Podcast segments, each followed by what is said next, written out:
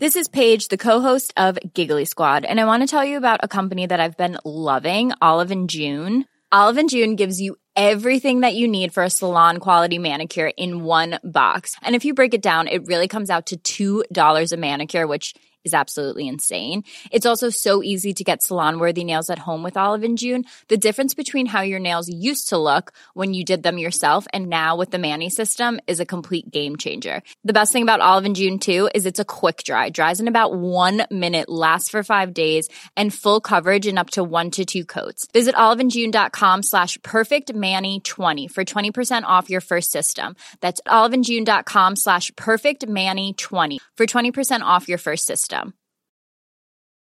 Ready to pop the question? The jewelers at BlueNile.com have got sparkle down to a science with beautiful lab grown diamonds worthy of your most brilliant moments. Their lab grown diamonds are independently graded and guaranteed identical to natural diamonds, and they're ready to ship to your door. Go to BlueNile.com and use promo code LISTEN to get $50 off your purchase of $500 or more. That's code LISTEN at BlueNile.com for $50 off. BlueNile.com code LISTEN. There's never been a faster or easier way to start your weight loss journey than with PlushCare.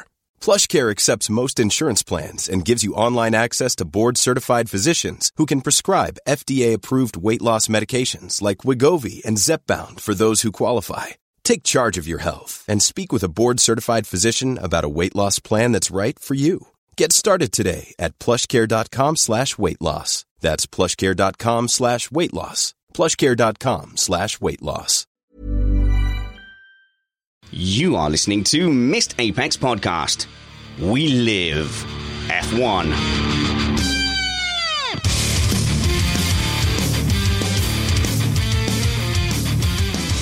Welcome to Missed Apex Podcast. I'm your host, Richard Spanners Ready, and for this episode, we'll be talking sim racing.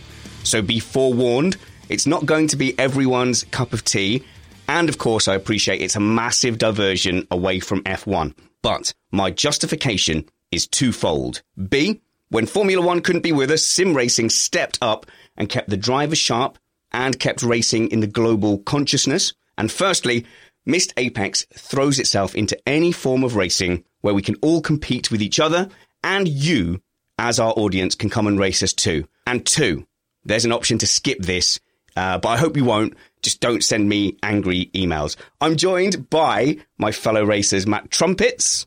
Hey there, Spanners. How we doing? Pretty good. And the edgy and fragrant Kyle Power. How's it going, Kyle? Hey, Spanners. All good. Cheers. But they are not the experts of the day. We are joined by a gaming expert, owner of a real race car, and recent sim racing celebrity. It's Mike Channell. Hi, Mike. Hello. How you guys doing?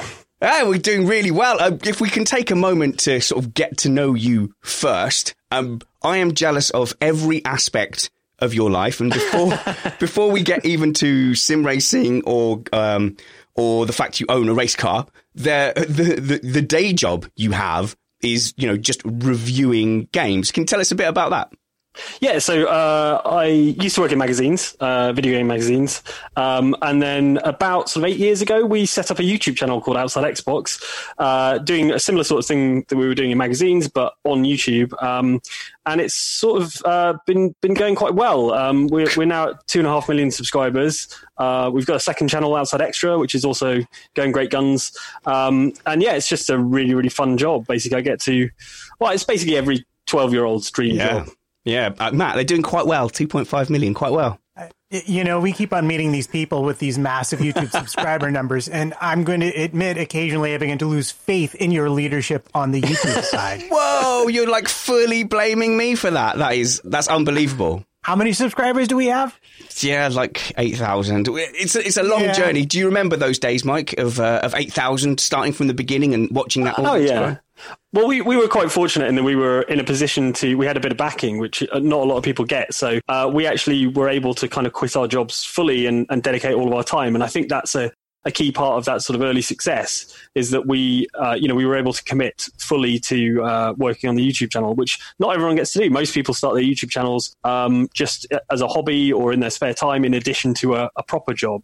Um, so it's it's tough. Those early days are difficult. It's really difficult when you're pouring your heart into you know content that only gets a, a couple of hundred viewers. Um, but we were able to be persistent and, and sort of really work at it and really finesse what we were offering to the point where, yeah, we, we've got a sort of fairly healthy audience now. And there's ups and downs and things like that. But um, I think our core audience is strong and, and we make some good stuff.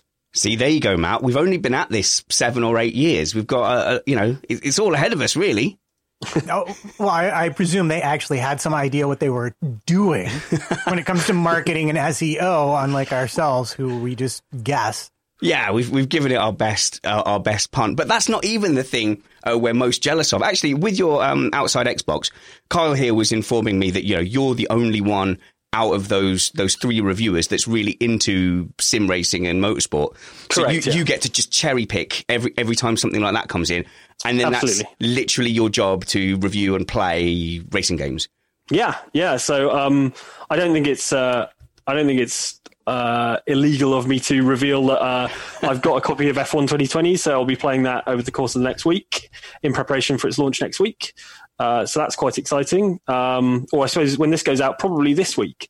Uh, Yes. So I'll be playing the new F1 game. There's a bunch of other stuff uh, in the pipeline that's quite exciting. Um, and we get to do some fun stuff. Occasionally, the publishers of the game will, you know, put on some exciting events. So you know, I'll get to go to a Grand Prix or uh, get to be driven up the hill at Goodwood or um, what else have I done? I've done like tr- numerous track days and stuff in relation to to uh, F1 games and other games. So I get to do some fun stuff. And yeah, because I'm uh, the only one who actually gives a gives a monkeys about that stuff, um, I, I get to I get to do all those trips. Nice. Didn't you get to go to the Austrian Grand Prix? Was it last Correct, year? yeah, yeah. F1 with Pierre Gasly. Yes. So uh, yeah, last year was really, really fun for me. Not a fun weekend for Pierre Gasly, you might recall. Um, but yeah, I was over in Austria for the. I actually, I was. This is how um, sort of spoilt I am. Um, I wasn't able to stick around uh, for the for the actual race, so I, I just went for the Thursday and Friday to do the work because I knew I was going to Silverstone like the following week or two weeks uh, time uh, for the race. So I sort of had to ration my weekends away from the family. So um, yeah, so I, I didn't stick around for the race, but I watched it at home, having just flown in from from Austria. But I got to hang out with Pierre Gasly, and he had a rotten weekend, you might recall. And there were already lots of questions about his. Uh, his position at Red Bull at the time. And if you watch Drive to Survive, that's the sort of weekend they focus on him and Red Bull. So it's a real, it was a real moment in his um, in his season. Uh, but I, I just loved seeing his redemptive arc over the course of the season. It was it was brilliant and and pretty emotional actually. I don't know anyone who. Uh, any F1 fan, I think, true F1 fan who who didn't watch the end of Drive to Survive and, and sort of shed a tear or two because because of how, how far he came and, and the result he got at the end of the season. Well, I mean, even just uh, at the end of the race when they went to his his team radio, and you could just feel it was raw. It wasn't like a you know a look at me, whoop, whoop, whoop. it was just raw, like almost like Yeah. relief and like Screaming. yeah, yeah. It was all that energy from his whole career just coming out in one radio transmission. Matt, Well, I just, I, I, you have this job. Why do you have a family? I, I, I just want to know. Like, like presumably you review video games, you get flown all over the world, you can do anything you want. Yet somehow Yeah. you've acquired a family. Well, I've been uh, this, and this is going to sound even more sp- spoiled. I, I've sort of been doing it for like eight years now, longer, really. So, um, yeah, I, I, it's it, this is awful. You make me sound like an awful person here, but it's it's sort of I'm kind of I, I'm very very grateful for the position I'm in, um, but I also I, I, you know I, I get to do that stuff and then you know relax and unwind by doing other things. So a lot of people will finish their job and then sit and play. You know, video games, racing video games, Yeah. uh, just for fun afterwards. But I get to do it as part of my job, so I get to also unwind and get I get hours back in my free time to watch movies and spend time with my family. Uh, look, me and Matt, we're, we're constantly, you know, battling to be allowed to go and please, can we? I've worked hard all week. Please, can I have a go on one iRacing game race, please? She's like, go and play your pretend race car game. It's not a game. It's a sim. uh, that's what we're talking about, uh, sim racing. Here at Missed Apex Podcast, we're pretty passionate that, you know, fans should turn a wheel. And that's why I'm so into uh, putting on Missed Apex karting events and putting on the Missed Apex i- iRacing series that we've done. You know, there's not many football fans who've not had a kick around. Yet motorsport fans, there's a huge number who've not sat there and, and turned a wheel. So our, our last bit of making you sound like an awful, self-indulgent person because we'd rather we'd rather drag you down to our level than have to, Right. to climb up to yours. uh, you've you own a racing car, and I'd love to hear about that. And also, you did a little series about uh, becoming or, or trying to become a racing driver. Yeah, yeah. So um, it's almost exactly as you describe. It's coming from a position of being a motorsport fan, you know, a lifelong motorsport fan. Uh, that that motorsport fandom is intertwined with video games. I've always been into racing video games, um, and and that series in particular was was designed to sort of demonstrate what it's like as someone with no real sort of natural aptitude, no karting experience, none of that stuff. You know, can you go from literally sitting on the sofa every Sunday watching motor racing to to actually being a racing driver? And how will you fare? And you know what's it like? And and how intense is that experience? And does it give you a greater appreciation of the motorsport that you watch?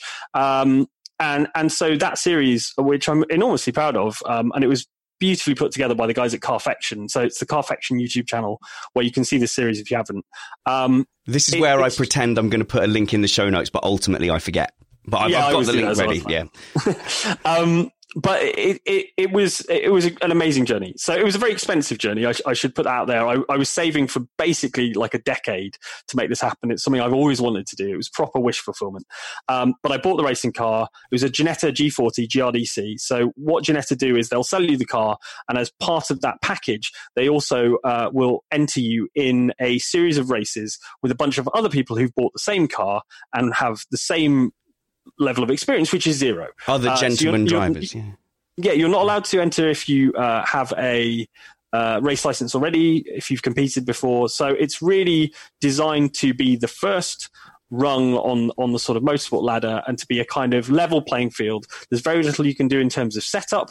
So um, so it's it, in terms of equality uh, in motorsport, it's it's a pretty rare thing in that it's very very equal. Um, and you're not going to be up against some like campaigning MX5 driver who's been doing it for 12 years um, and knows all the circuits inside out. So it's a really, really good experience. Um, I definitely encourage you to watch that that that series if you are a fan of motorsport and if you've ever considered becoming a racing driver. But what I will say was it was um, one of the most sort of satisfying things I, I've ever done. When I got to that final race weekend at Brands Hatch, and I had a couple of really strong results for me. Um, just the sense of satisfaction and that buzz kind of lasted for weeks, and that's not something that's always the case. I think you know I'm a relatively like ambitious person, and so when I achieve something, quite often I'm sort of already thinking about the next thing and the, you know what what's next for me. Um, but actually, for this, I actually was able to sort of sit back and really let it sort of soak in that I had done something that I'd wanted to do since I was a kid. Uh, that's that's amazing. I'm just curious. When you bought this car, did you actually get a chance to drive it first, or is it Uh, just sort of a thing you have to dive into and hope that it works with the way you drive cars in real life? So I um, could have I could have gone um, and tested it, and there are other options. Certainly in the UK, uh, there's the Caterham Academy. They do a great uh, program, similar sort of deal in that it's a road legal car, although it's a slightly less comfortable road legal car, I would say. Um, and then there's the Radical Cup as well, where the car isn't road legal and needs to be transported to the circuit. Um, but so there are a few options, but I kind of knew that Ginetta was the one for me. Um, I'm a big fan of GT racing in addition to to Formula racing, um, and I, I really like that idea. It's kind of baby GT. It's enclosed, you know. It's got a it's a space frame chassis. Um, it really feels like you're in a, a sort of GT cockpit. So although I could have probably gone up to Ginetta and test driven a car or gone to Blyton, they own a circuit called Blyton Park in the UK. Um, I just thought, you know what, this is what I want to do. I know this car is going to sort of suit me, and um, I'm I'm looking forward to to learning how to drive a car of that sort, basically.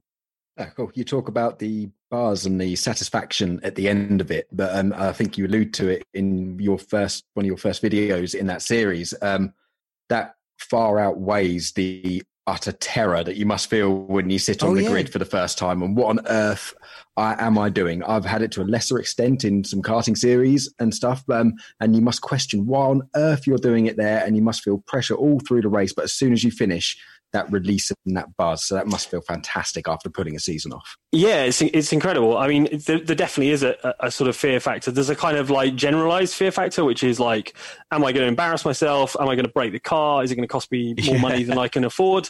Um, uh, which are all very real concerns. Um, and then there's the, the sort of localized terror, which is I'm going to this corner quite quickly. Am I going to be able to slow the car down and get it turned in uh, uh and get survive on the on the exit, basically? So um, there's a lot of a lot of fear to get over. I think uh, some of that would be you know, if I did more and more seasons, that would kind of ebb away as I got more and more used to it. Certainly, you know, when I first got into a, a go kart. I've never done karting sort of seriously, but I've um, you know done the odd yeah. the odd karting day. And certainly the first time I was like, wow, this feels really really quick, and you're you're sort of slightly nervous and stuff. But I would say now I'm I'm super comfortable with karting, and I you know I'm not I'm definitely not afraid uh, when I'm in a kart. Um, but there's something slightly more terrifying about close to a ton of metal, like um, and and fiberglass, flying towards a tire barrier, and, and hoping you're going to be able to sort of tidy it up in time and, and keep it on the island. Uh, I was in that uh, the Peugeot 206 production cup car round Silverstone, soaking wet, and I was concentrating so hard I almost forgot to be nervous until the first time I forgot to brake at Abbey. Ended up spinning off into the runoff area and went, "Oh my god!" I I have been far too complacent. Like what is going yeah. on? And that's nowhere near the speeds of, of those cars. Um, but let's let's um, move a little bit into the sim world because you became something of uh, an esports genuine celebrity. You know, you were getting commentated on uh, in the Formula E Race at Home Challenge. You were you were being you know, treated like a driver, interviewed uh, by Dario and stuff like that. Like, firstly, like with your credentials that you've pointed out, did you get invited there purely on the strength of you know being a, a sim racing reviewer? Is that was that why you were invited along? So the the reason I, I was invited was actually uh, more more via sort of connections within the um, oh, nice. within the industry. So um, the guys who provided the PCs, uh, Asus, um, uh, ROG uh, are the guys who pro- provided the PCs for all the drivers in the Formula E Race at Home Challenge. And I know one of the guys there, and he's a you know motorsport fan, sim racing fan, a bit like me. And they had a, a, a an influencer race, basically, including guys like Jimmy Broadbent, who's a bit of a sim racing celebrity, uh, Steve Alvarez Brown, uh, Super GT, you might know him as, uh, similarly a, sort of uh, sim racing YouTuber. Uh, and they had a spare sp- spot on the grid for this sort of test race before the season even began. Um, and uh, so they put me, you know, uh, Sean over there put me forward for this, uh, and I was obviously extremely thankful to be mm. involved. Um, and had a great time, had a really good battle, and would have probably been satisfied to leave it there. Um, but I think because uh, we've got quite a loyal audience on outside Xbox, and I, I, sort of tweeted about it and posted about it, yeah. and they uh, they sort of piled into the chat and they were you know supporting and getting excited and you know um, commenting and things like that. And I think Formula E basically realised that uh, you know uh, not not too many, but a decent proportion of the the people uh, watching these things were were there sort of supporting me, uh, and so uh, you know they they were happy to encourage that and, and happy to to sort of have our fans along. Um, so I got a few more invites to different rounds of the of the series, which was uh, you know a great pleasure and race against some really, really impressive sim racers. Thing is, before we get to the sim racers, you're in there with other influencers. For example, if they did that with podcasters and you all had like the game chat on, if there was some series for just F1 podcasters, it would just be like us swearing at for F1's sake podcast and just yelling at them and being quite competitive, uh, you know, and or creating false rumors that they may have committed crimes. Did did everyone actually right. get on? Did they? Yeah, I, I, think um, there wasn't so much of the kind of live chat stuff. I would say we were on a Discord server t- together, right. so there's a bit of sort of text chat and stuff, but there wasn't really a lot of sort of voice chat uh, in that particular championship. Um, but it, it was a kind of chill atmosphere. Everyone was kind of joking, laughing and joking in the Discord in terms of the text chat. So it, it seemed pretty good natured to me. Maybe it was more competitive than I than I realized. But then I was never really competing for the victory. So what? What would I know? Oh, that's sickening to Kyle. Kyle's Kyle's judging you now. Me and Matt were like, yeah, we know our we know our level. So you know, so as well as influencers, you, you, some of those influencers, of course, were really good sim drivers, and all these are kind of being live broadcast as well. So there is kind of like a performance pressure there. You're representing your your brand as well. Mm. Uh, so you know, like how how was it as it, from a competition point of view? Like, did you yeah, take it super seriously? it was go, extremely nerve wracking. Um, I it, I think the the level of pressure. I mean, the level of scrutiny is is far greater than when I did any kind of real racing. You know, we had a few crowds there, but no one really at a British GT weekend is going to know who I am. Um, whereas when it's broadcast on YouTube, it's a much wider audience. There's much more, you know, at stake there, and um, and so yeah, it was nerve wracking. It was a it was a weird feeling as well to have that same like race day morning jitters, but I'm sitting on my sofa instead of you know waking up at a racetrack and heading in for the driver's briefing and stuff like that. So a lot of the same emotions and a lot of the same pressure um, and pressure to be consistent and perform uh, when you're actually in the car as well. So it was um it was tough yeah well i mean me and kyle have often talked about and, and uh, your pal danny as well uh, you know we've talked about how even for iRacing races we're sitting there as the lights go green we're sitting there kyle and our hearts are like racing yeah, yeah I have a weird thing with sim racing. I get more nervous before a sim race than I do for a race in real life. Oddly, the race in real life, you've got more adrenaline and you've got the vibration of the engine, and you're sitting there and you can block it out. With a sim race, the concentration required is arguably higher. You need, mm. um, and it affects. I get far more nervous before sim races than I do real life. It's difficult because you're. Um, it's really difficult to get into the zone. You've heard of the sort of theory in terms of sport uh, of the zone, as in where you're a, you're sort of a, you're almost a sort of conduit for your your kind of abilities, uh, and everything else is kind of blocked out. It's really difficult to get that level of sort of blocking everything else out when you're sitting in front of a of a, a sort of computer screen or a TV. Um, so yeah, I absolutely agree. I think it's it's really difficult to get into that level of focus and, and concentration that you can in a race car, and obviously also all of your sensations are kind of um, operating when you're in a race car because you've got all the feel and you know the sound is you know more pervasive and like you say vibrations and things like that. All that stuff stripped away in iRacing, and all you've got to rely on is what you can feel through your hands on the force feedback steering wheel and what you can see on that screen. Um, so yeah, I, would I'd agree it's difficult. Um, I think certainly I, I, would say there's similarities insofar as I make a lot of similar mistakes in sim racing to the ones I make in in a real racing car. You know, the, the sort of fundamental driving ability is is uh, similarly similarly limited across the two of them. But yeah, uh, you're equally as rubbish in a sim as you are in a race car. I think yeah. Uh, my karting uh, errors and, and lack of general aggression and lack of racecraft definitely translate over to iRacing. Mm. But I think this is the crux of you know why I was uh, reached out to you to come and speak to us. Is I get a little bit fed up of people putting down esports and sim racing simply because you can't feel it through your butt. There's no risk of crashing into a wall at 300 miles an hour. And I think it really does down. I mean, you've been racing here with some influencers and some, some sort of people that would call themselves sim racing specialists. And I would prefer moving forward. I know it's been a stand in for quote unquote real motorsport, but it doesn't just have to be a facsimile of motorsport. It, it can be a discipline and a series and a sport, you know, all of in of itself. And I have to say, I've gotten as much competitive spirit and in, in, enjoyment and adrenaline as I have from any physical sport I've played and up there with karting as well. And I think it's hard to translate that to people who've not done it. Yeah, I think that's the key uh, is that you have to try it. Um, I think a lot of people who are kind of doing sim racing down uh, are people who are only watching it as spectators, but don't have the facility or, or, or the will really to, to try it for themselves. And, and, and that's difficult because, you know, we, all love the sound of an engine. We all love the, the, the physicality of, of real motorsport, the, the, sensations of speed and, and things like that. Um, to a degree, the danger, I suppose. Although I, I, you know, I much prefer a safe race to a to an unsafe race. But um, I think if you if you tried it, um, you kind of understand that uh, it's something that Jimmy Broadbent says quite a lot. He says the cars may not be real, but the racing is, and it is real racing. And I think when I went and did real racing uh, for myself, I was expecting it to kind of blow Sims out of the water entirely, mm. um, and I was expecting it to kind of ruin racing games for me forever.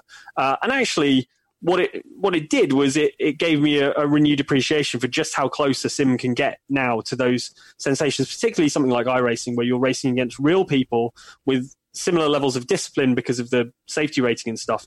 That that feeling of uh, a race being an event and and wanting to perform um, is absolutely there in, in Sims if you take it seriously enough. It, you get out as much as you put in, basically, in, in terms of sim racing. And I think a lot of the people who criticize it are people who are putting nothing into sim racing and therefore they are only ever going to get nothing out. And and I suppose like we we uh, with our series we we transmit it live. We do highlights videos.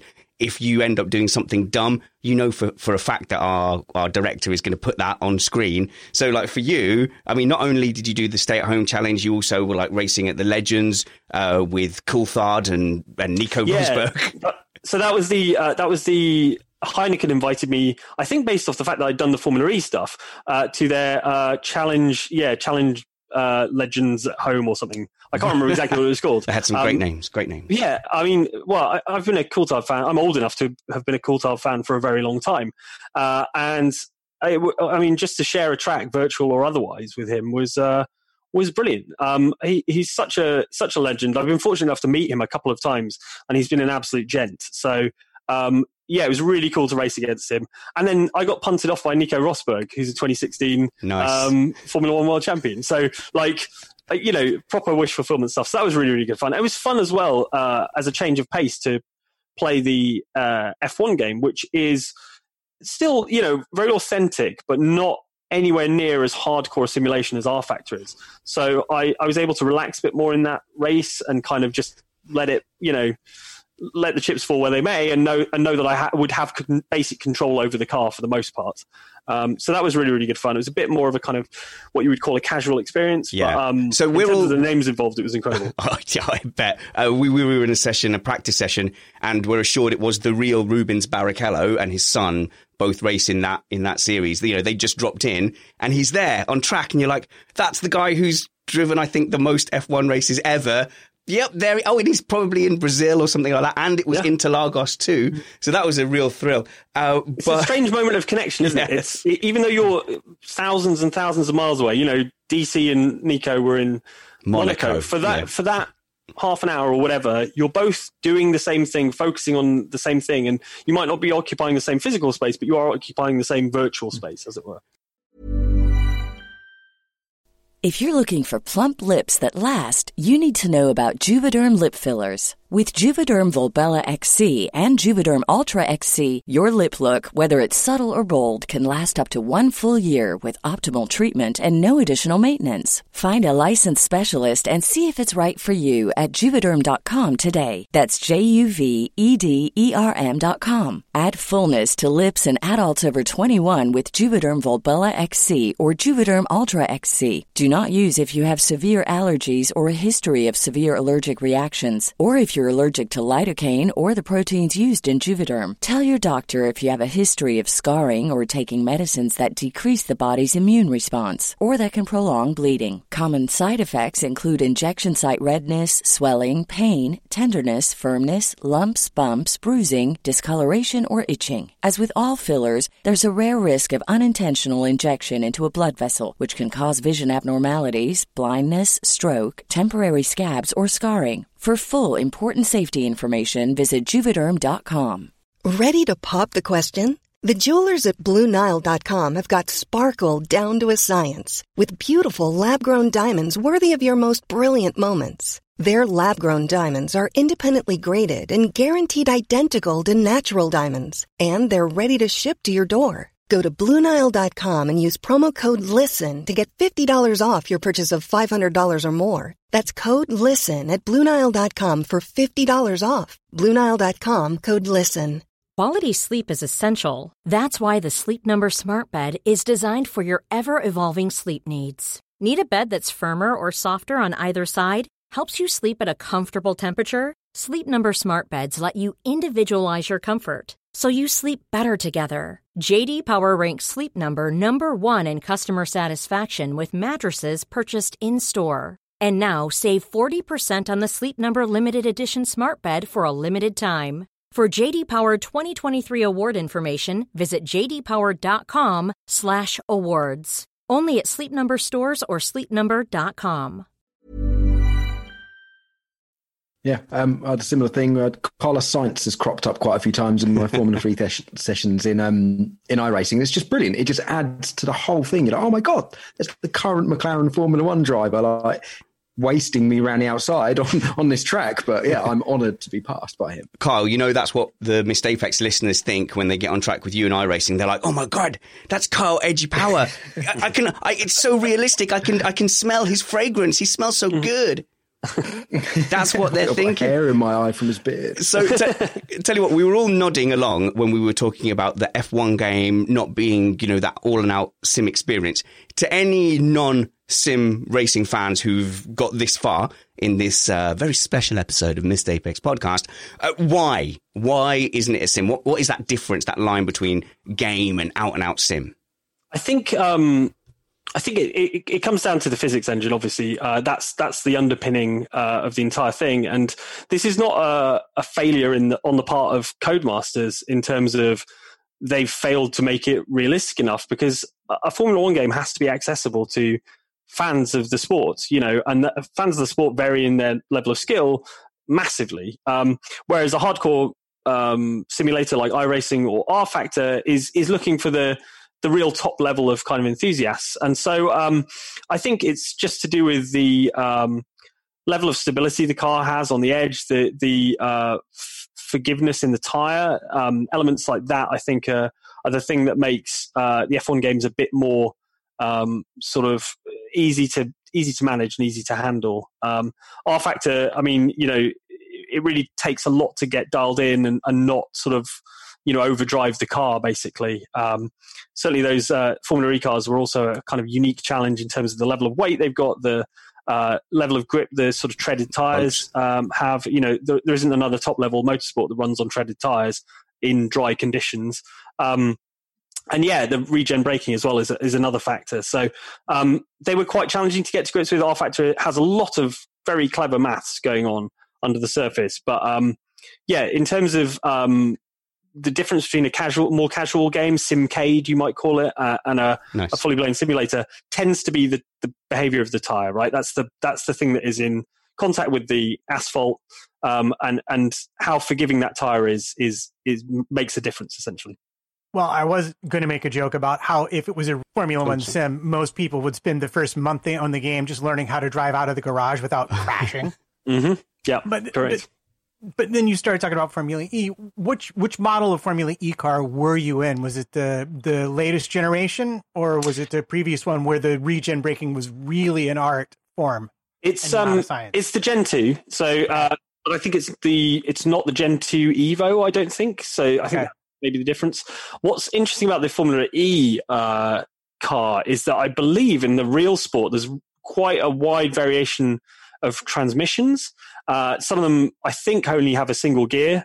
Uh, others have you know up to five gears. So um, the one in the game has two, and I, I heard Alexander Sims saying that was different from what they run in the BMW. So um, that's kind of interesting uh, factor in getting my head around the gears and when to shift up um, and when to sh- when to shift down or not, um, because you've got a lot more torque available to you in a, an electric engine. Um, that sort of instant torque delivery. It, it was again like a real challenge getting my head around that when you're used to in a Formula One game, you know, banging up and down the gearbox like crazy every single corner. Yeah, with the Formula One game, F1 2019, I was a massive fan. I did the career mode. I think I got to my third season. Um, I was a bit of a masochist. There was like no assists, forced cockpit view, manual ERS. So, and I actually say it's extremely, extremely difficult when you have all of the assists off, but they have to make yeah, a wide window for people to be able to compete with you on pad. And we ran our own championship. We had pad users who are almost as quick as, or some of them were quicker than the wheel users. Um, but again, it's that making it available to play on pad for the masses is where they lose the little sim, sim element. Like you can jam the brakes on mid through a slide to save it, where you couldn't really do in real life, or jam down to first in a hairpin to get the extra rotation where you the gearbox wouldn't let you. So when I moved over to iRacing, the cars don't let you jam down the gearbox. So I was forever running on at first because I was trying to come down the gearbox like Formula One, and it just simply wasn't letting me. Yeah, I think it's um, and that, that's not to say that there aren't sort of little uh, tricks that the really top level guys have managed to uncover in in rFactor Two. Certainly, the way they were getting rotation into the car in certain corners was far beyond what I was able to do. But they, they there are sort of tweak. You know, no simulation is absolutely perfect, um, and there are sort of exploits. But I think the exploits are harder to find in the in the more accurate sims than maybe in, in sort of Formula One, whereas as a, a sort of relatively average player like myself, you can still work out some little tricks to, to get a bit of extra speed out that you wouldn't really be able to do in real life. And I think you see that in the in the sort of Formula One esports racing. Some of the overtakes they pull off, you you would never see anyone attempting those in a real Yeah. car, and it's exciting because they're good overtakes, but they're they're really a little a little extreme uh, compared to the to the real thing. And and and, lack and of yeah, go on. Sorry, Carl. Go go. on. So I said it's a lack of consequence on the simmer in these games. There is no consequence, so they can try it, and they're not going to write the car off or hurt themselves. So why not have a go? Well, you're, you're leading into the point that I was going to make there, Kyle, which is where I think iRacing, and I'm not sponsored by iRacing, but I think where that stands sort of head and shoulders is, even though it's a sim, you wouldn't make those moves you're describing because it has a realistic damage model. You get uh, lose uh, incident points, safety points for going off track. And you can get disqualified if you have too many, and that really adds to the sporting element. And that's the only reason old old codgers like me and Matt Trumpets there can compete is because while the younguns are going about losing their heads and and losing bits of wing, we're gently toddling about, waiting to pick up uh, waiting to pick up the pieces. But that damage model, uh, Mike, is is so ex- essential. The the only thing I didn't like about the Formula uh, the Formula E sports version was damage being off, and sometimes you would get like this funnel of crashing cars with no damage, and they were like moving like a like a swarm. But once you got into the racing, it was it was it looked amazing.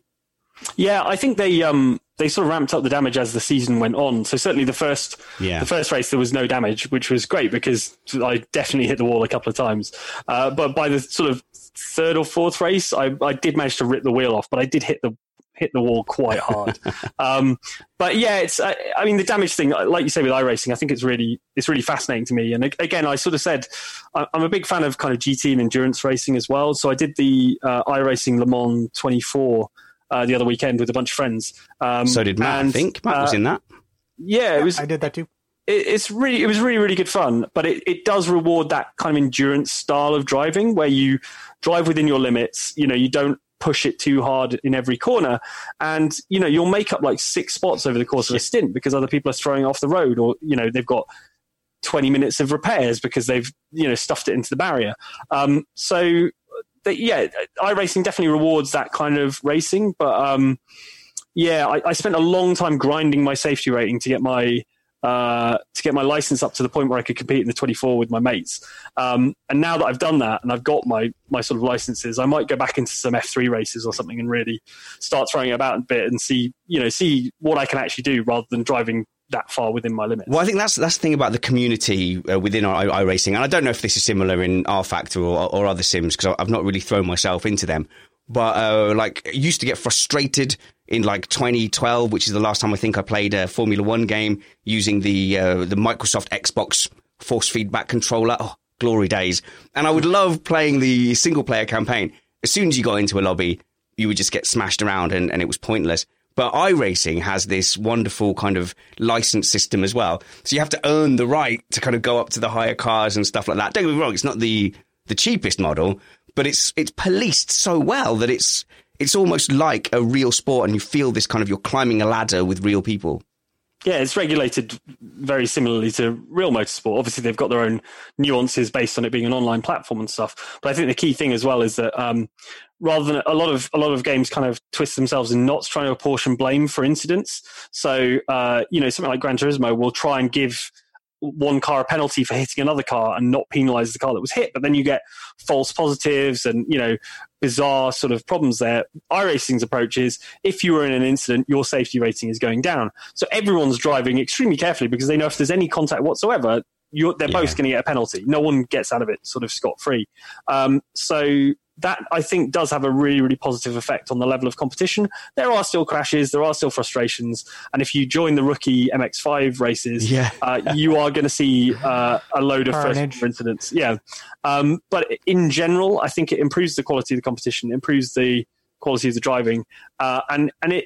I think just by the by the very nature of having these big event races and things like that, something like the Le Mans 24, people have been preparing for that for potentially weeks or months on end, testing and you know making setups and things like that. So when they get into it, they are taking it seriously, even though they're not uh, going to have to pay for any damage. when if they crash the car. What they're worried about is their race being over, like you would be in a real race. Um, and, and letting down their teammates, which you would in a, a real team based race as well. So um, the stakes are raised by the damage model and by the safety rating. And I think people take it seriously as a result. And so the quality of racing overall improves. Yeah, they take it so seriously. I've heard in some cases uh, that podcasts show notes are really low priority and just abandoned to the wind. That I've heard that happening on some shows. Don't know. Uh, Kyle. As I said, yeah, all of that consequence added, the added consequence, the safety thing, just makes the racing very organic and very natural. So people are treating it as if it was their own car because it's their license they're trying to um,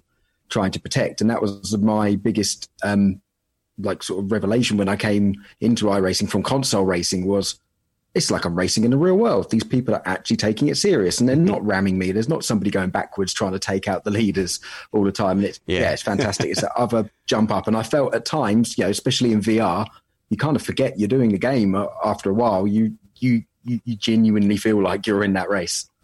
We do sound a little evangelical, don't we? Uh, since we've already gone uh, way over where, how long we said we would keep you, for which I apologise. Um, but uh, just wanted to talk a little bit about the the accessibility of sim racing. Now, just to be slightly controversial and to court many emails, I'm sure, sim racing with proper gear being accessible, being a bit less expensive than a race car, overall it, it, it is in danger of attracting enough people at enough of a standard and having enough high quality competition to actually have a better overall driving standard than a sport that has a relatively smaller amount, quote unquote, real motorsport, where the barriers to entry are so high. Yeah, I think. I mean, I don't think we're any of us are, are saying that it will ever sort of replace real motorsport, no. and I think we're we're at a really interesting point right now, which is that Formula One is back now in real life. Uh, and it's going to be really interesting to see what sim racing looks like over the coming months because it's had, you know, uh, it's had an amazing stage yeah. on which to kind of show its wares. I think it's changed a lot of people's perceptions of it. There's been some amazing events. Um, obviously, all the stuff the races organised, the Legend Series, the Formula E stuff was brilliant. Uh, the F1 esports stuff has been uh, a great show um, from a kind of spectator perspective in terms of getting celebrities in there. Obviously, it's very different from their existing esports offering, which is very impressive as well. Uh, and things like the virtual uh, Le Mans 24 virtual was an amazing event. You know, from a presentational point of view, from the driver lineup that they got, which is better, I think, than which kind of alludes to your point, better than the real Le Mans 24 driver lineup because it was a mix of you know racers mm. from all eras and all disciplines, uh, all kind of crammed in together. So um, they've had an amazing few months. It's I think it's shown sim racing in a brilliant light. You know, there have been technical hitches. There will always be technical hitches. Um, but uh, I think what's really interesting is where sim racing goes from here. And I think, like you say, hopefully it's it's kind of changed enough perceptions that it will exist alongside real motorsport and perhaps at times when real motorsport doesn't happen so i you know i can fill my weekend quite handily with f1 f2 uh, Porsche Super Cup, IndyCar, uh, you know, GT World Challenge, the VLN, you know, all these things I could easily fill up, but they all happen on a Saturday on a Sunday. A sim race can happen any night of the week. So if you want to, you know, if you've got an itch to watch some motorsport on a Wednesday evening, that's when sim races should be. And I think that's what they've done with the F1 esports stuff as well. It's tended to be kind of weeknights, you know, in between races. It also is an excuse to fill up the, the winter uh, season and yeah. keep people sharp during the winter. I think we'll see a lot more uh, of the real life athletes who are the the draw in a lot of these sim racing races that we've been watching. I think you'll see a lot of them using sim racing more, having been exposed to it in quite an intense way during this this lockdown.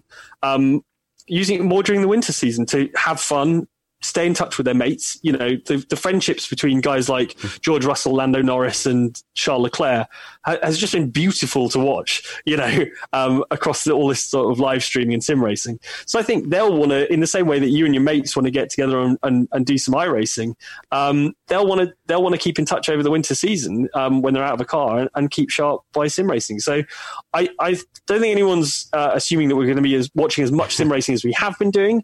Um, real motorsport just looks and sounds better. It's always going to, and it's the stakes are always going to be that little bit higher uh, as a spectator. But um, I do think sim racing has has done some amazing work, and I think it will be a sort of fixture just by the nature of the fact that you know, as motorsport fans, we should consider ourselves very, very lucky that we have uh, the opportunity to play a simulation at home for a moderate cost. Um, I'm not saying it's you know super cheap, but if you buy a steering wheel and pedal set and you buy a console, uh, that is enough to have something that is a pretty close analog to the experience of real racing. Football players can go for a kickabout in the park, but they don't get to race at, you know, they don't get to play at Wembley necessarily, yeah. or, you know, like we get to race at Silverstone, for example.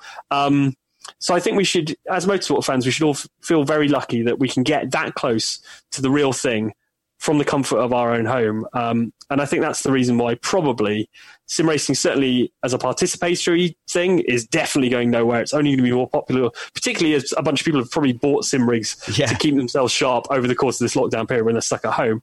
Um, but I think also as a spectator sport, it's it's gained a bit of bit more respect, a bit more interest from the the names that are a big draw, and I think it will be here in a more prominent fashion than it was before lockdown, uh, in an ongoing way, hopefully.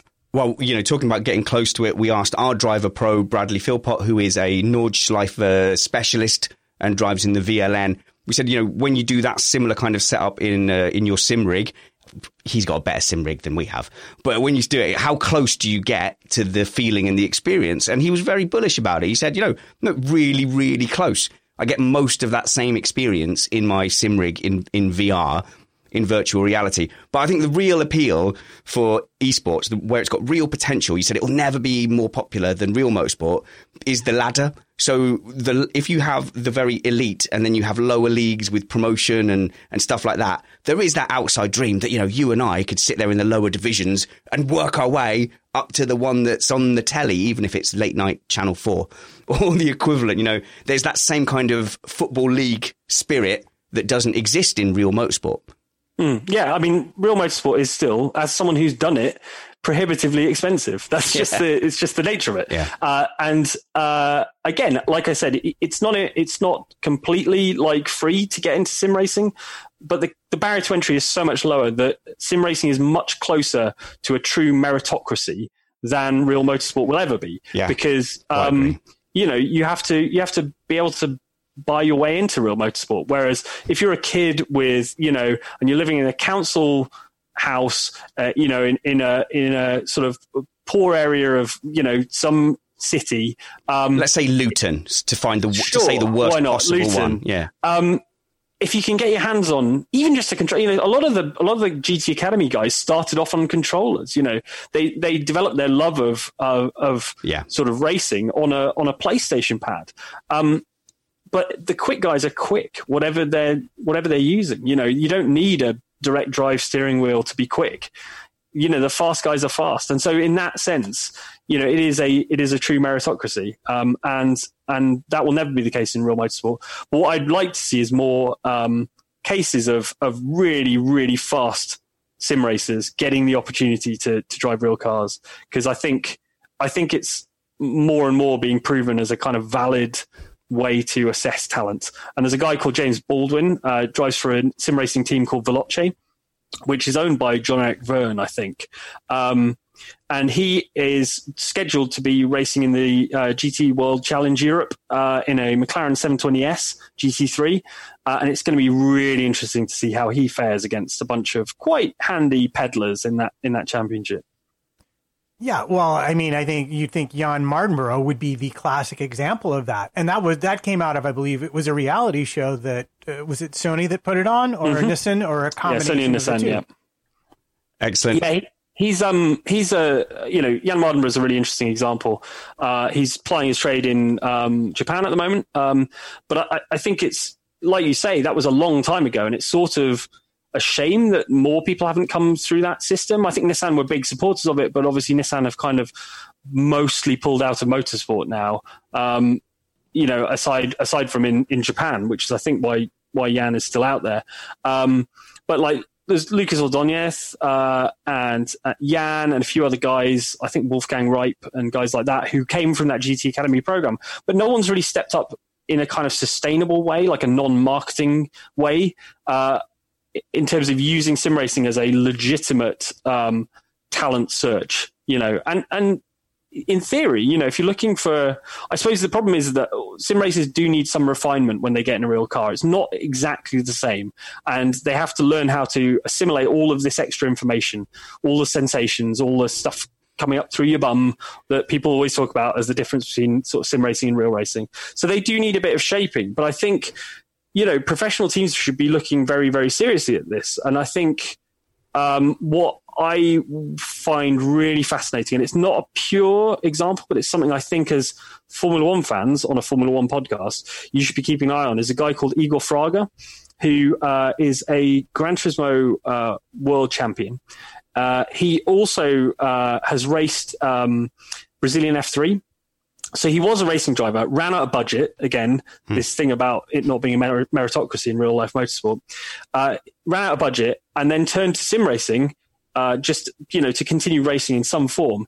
Turns out he's pretty good at that as well. Has made a name for himself in sim racing.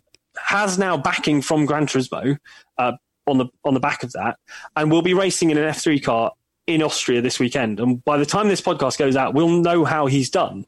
But I suspect he's going to be pretty quick. And it would not surprise me if um, he was the first. And like I said, it's because he'd done some racing before. It's not an absolutely pure example. But I think he might well be the first person to make it to F1 with a, a kind of strong, Hybrid. heavy sim racing yeah. background as opposed to a sort of continuous motorsport career. Yeah. Um, which most people do. Yeah, um, he's used it to kind of like duck back and then and then duck forward. So you, that yep. height, but even you know his story of getting up, his hybrid story will include sim racing which will, will further the goal. And the technology is only going to get more realistic, more sensitive. It's only a matter of time before, you know, you have force feedback bum, bum patches. And, and then we can get rid of that kind of God of the gaps argument as we start feeling it through our bum as well. Uh, Mike, thank you so much for your time. Uh, we'll plug your, your channel uh, and your your um, your Twitter because you need you need you need our help. You, you, you're not even you're not even at forty two thousand followers on Twitter. So I know I should try harder, really, shouldn't so I? Go give him a little follow. Go on a sympathy follow. It's um, at Mike Channell with two L's. I would have leaned into that. Uh, Chanel. I think I would have gone with Chanel, but you've stuck. It makes you sound more sophisticated, definitely. Yeah, yeah. But, you know, I'm a pretty basic kind of guy. and also go and check out uh, their stuff at youtube.com forward slash outside Xbox 2. And I will, I'll remember to put the link to your uh, Becoming a Racing Driver series in the show notes. I super duper promise. Follow my panel at MattPT55. Follow Kyle at Kyle Power F1 and me at Spanners Ready. Until we see you next, be brave because wounds heal, chicks dig scars, and glory lasts forever. This was Missed Apex, a simulation.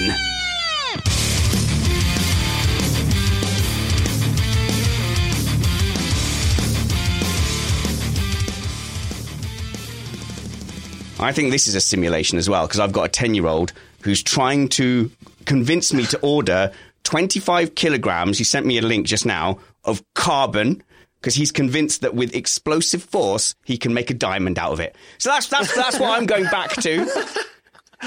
Now he's that's like, but oh, fantastic. He, he said, that's "Oh, entrepreneurial spirit." Right no, there. he said to me, but that's how it happens on Jupiter. I'm like, no, we're not creating the pressure of Jupiter in our back garden. Planning for your next trip? Elevate your travel style with Quince. Quince has all the jet setting essentials you'll want for your next getaway, like European linen, premium luggage options, buttery soft Italian leather bags, and so much more. And it's all priced at 50 to 80% less than similar brands. Plus, Quince only works with factories that use safe and ethical manufacturing practices. Pack your bags with high-quality essentials you'll be wearing for vacations to come with Quince. Go to quince.com slash trip for free shipping and 365-day returns. Hi, I'm Daniel, founder of Pretty Litter. Cats and cat owners deserve better than any old-fashioned litter. That's why I teamed up with scientists and veterinarians to create Pretty Litter. Its innovative crystal formula has superior odor control and weighs up to 80% less than clay litter. Pretty Litter even monitors health by changing colors to help detect early signs of potential illness. It's the world's smartest kitty litter. Go to prettylitter.com and use code ACAST for 20% off your first order and a free cat toy. Terms and conditions apply. See site for details. Mom deserves the best, and there's no better place to shop for Mother's Day than Whole Foods Market. They're your destination for unbeatable savings, from premium gifts to show-stopping flowers and irresistible desserts. Start by saving 33% with Prime on all body care and candles. Then get a 15-stem bunch of tulips for just $9.99 each with Prime. Round out Mom's menu with festive rosé, irresistible berry chantilly cake, and more special treats. Come celebrate Mother's Day at Whole Foods Market. Want flexibility? Take yoga. Want flexibility with your health insurance? Check out United Healthcare Insurance Plans. Underwritten by Golden Rule Insurance Company, they offer flexible, budget friendly medical, dental, and vision coverage that may be right for you. More at uh1.com.